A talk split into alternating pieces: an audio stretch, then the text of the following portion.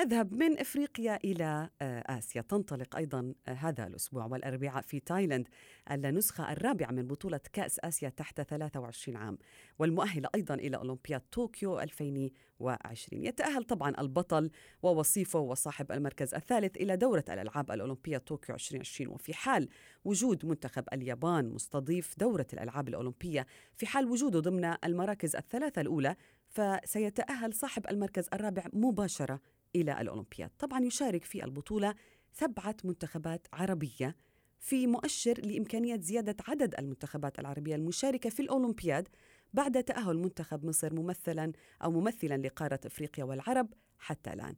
آه للحديث أكثر عن هذه البطولة وعن المشاركة العربية فيها ينضم إلي من دبي الصحفي والمحلل الرياضي منير رحومة. كابتن منير مساء الخير.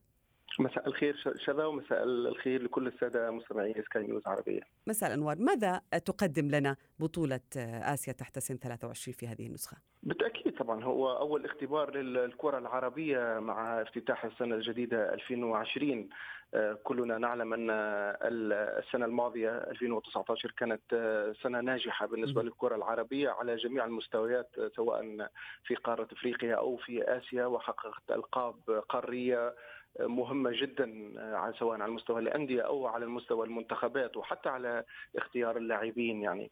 فأعتقد هي سنة ناجحة. الكل يتطلع لأن تكون سنة 2020 سنة مهمة جدا خاصة أن على الجماهير الرياضية على موعد مهم وهو دورة الألعاب الأولمبية بطوكيو. وهذا حدث كبير وكبير جدا خاصة بالنسبة للرياضيين أن يكون أن يشارك في هذه الدورة ويصبح لاعب أولمبي. فهذا حدث كبير ومهم جدا بالنسبة لمسيرة أي لاعب.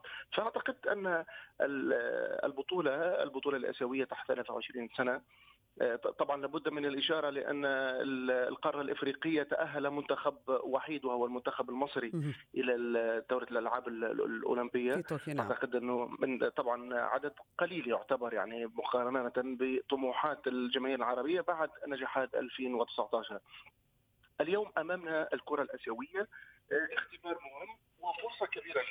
طالما أن آه، اليابان وكوريا الجنوبية احتكر المقاعد في آخر الدورات الأولمبية. تقريبا يعني في كل دورة الأولمبية كوريا الجنوبية واليابان آه، لهما مقعدين ثابتين في المشاركة ويبقى دائما مقعد واحد يتداول عليه أغلب المنتخبات القارية. آه، مثلا في آخر دورة المنتخب العراقي كان مع اليابان وكوريا وقبل الإمارات في 2012 وفي 2008 منتخب أستراليا. طب في هذا في هذا في هذه النسخة يعني القرعة كانت جيدة بالنسبة للمنتخبات العربية يعني على الرغم من وقوع المنتخب السعودي والسوري في ذات المجموعة مع المنتخب الياباني. كيف بتشوف فرص منتخباتنا العربية في هذه البطولة؟ صحيح. أعتقد أن الفرصة كبيرة وكبيرة جدا لضمان مقعدين بالنسبة للكرة العربية على الأقل في هذه الدورة والتأهل إلى الالعاب الأولمبية بطوكيو آه، أعتقد أنه وجود أكثر من منتخب عربي في نفس المجموعة أنا أشوفها أنه عامل إيجابي. على الأقل نضمن فريق يتأهل إلى الدور الثاني وينافس على دخول المربع الذهبي. فأعتقد أن أغلب المنتخبات الموجودة حاليا مستوياتها جيدة. نتكلم عن المنتخب العراقي منتخب مميز جدا. المنتخب البحريني يعيش فترة فترة يعني آه، نجاح في الفوز في كأس الخليج وأجواء إيجابية. وهناك دعم بالنسبة للمراحل السنية. نفس الأمر بالنسبة للسعودية وسوريا وقطر والإمارات والأردن. فأعتقد خاصة المنتخب الإماراتي يدخل بشيء مميز آه، جدا في هذه البطولة. وهناك آه، فترة عمل طويلة كانت بالنسبة لمنتخب الامارات تحت 23 سنة. ويملك عناصر موجودة آه، يعني آه، حاليا مع المنتخب مع الفرق الأولى في أنديتها هذا الجيل هذا الجيل منير هو جيل يعني صاعد جيل مميز أحيانا نقول عنه نحن كصحفيين بأنه مشروع طويل صحيح. الأمد من أجل أن يمد المنتخبات الكبيرة بأفضل النجوم وأكثرهم لياقة وشبابا وما إلى ذلك، كيف نحن نتعامل المنتخبات العربية أو الاتحادات العربية مع هذا الجيل؟ للأمانة خلينا يعني نتكلم بصراحة. يعني أغلب المنتخبات والدول العربية واتحاداتها تركز على الفريق الأول والمنتخب الأول. لأن النجاح المنتخب الأول مرتبط ببقاء أو خروج مجالس الإدارات الاتحادات. فالعمل القاعدي قليل وقليل جدا وما يتسم في الكرة العربية هو عدم الصبر على العمل. فكل الاتحادات تكون يعني متسرعة في العمل تنتظر نتائج في اقرب وقت. ممكن على عكس الواقع الذي يفرضه العمل بالمراحل السنية هو الصبر ولبو وعدم انتظار نتائج سريعة.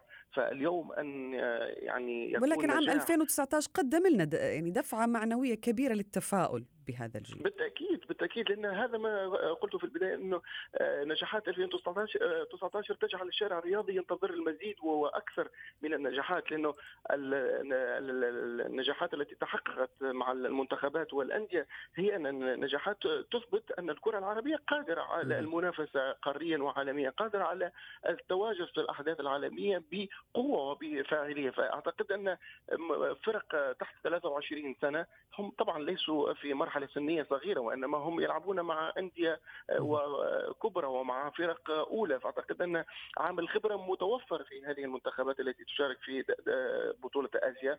وأعتقد أنها قادرة لما لا على الأقل ضمان مقعدين في دورة الألعاب الأولمبية بطوكيو.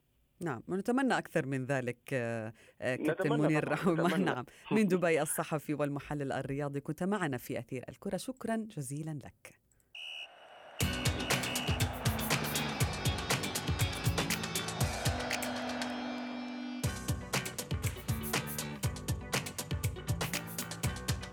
في فقرة ما لا تعرفونه عن كرة القدم سنأخذكم مستمعينا الكرام إلى عالم تماثيل نجوم اللعبة والتي طبعا يقيمها إما نادي كرة القدم الذي لعب فيه النجم أو الأسطورة وأحيانا أخرى منشآت رياضية أو مؤسسات اجتماعية تقوم بتنصيب تمثال لنجمها الكروي.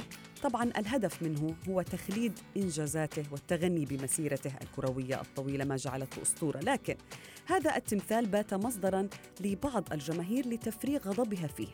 كما حصل لتمثال النجم السويدي زلاتان إبراهيموفيتش هذا الأسبوع حين تم تدميره بالكامل وإسقاطه على الأرض من قبل جماهير مالمو السويدي الذي بدأ فيه السلطان مسيرته الاحترافية قبل عشرين عاماً.